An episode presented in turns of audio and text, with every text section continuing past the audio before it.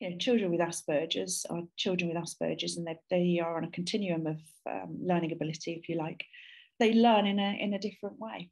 But for me, you know, that was a label. It, it helped me. It helped the teachers understand her. Um, but and, and, we got a, a raft of accommodations that that the school could implement for her.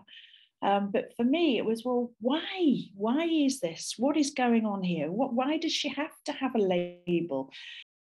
The label's helpful, but what if what if she's just a variation of, of normal? You know, if you've got different types of learning media, then why not adapt those and use those in the classroom and blend your your learning as you would in the workplace, which is, you know, workplaces of, of um, they have uh, blended learning opportunities. You know,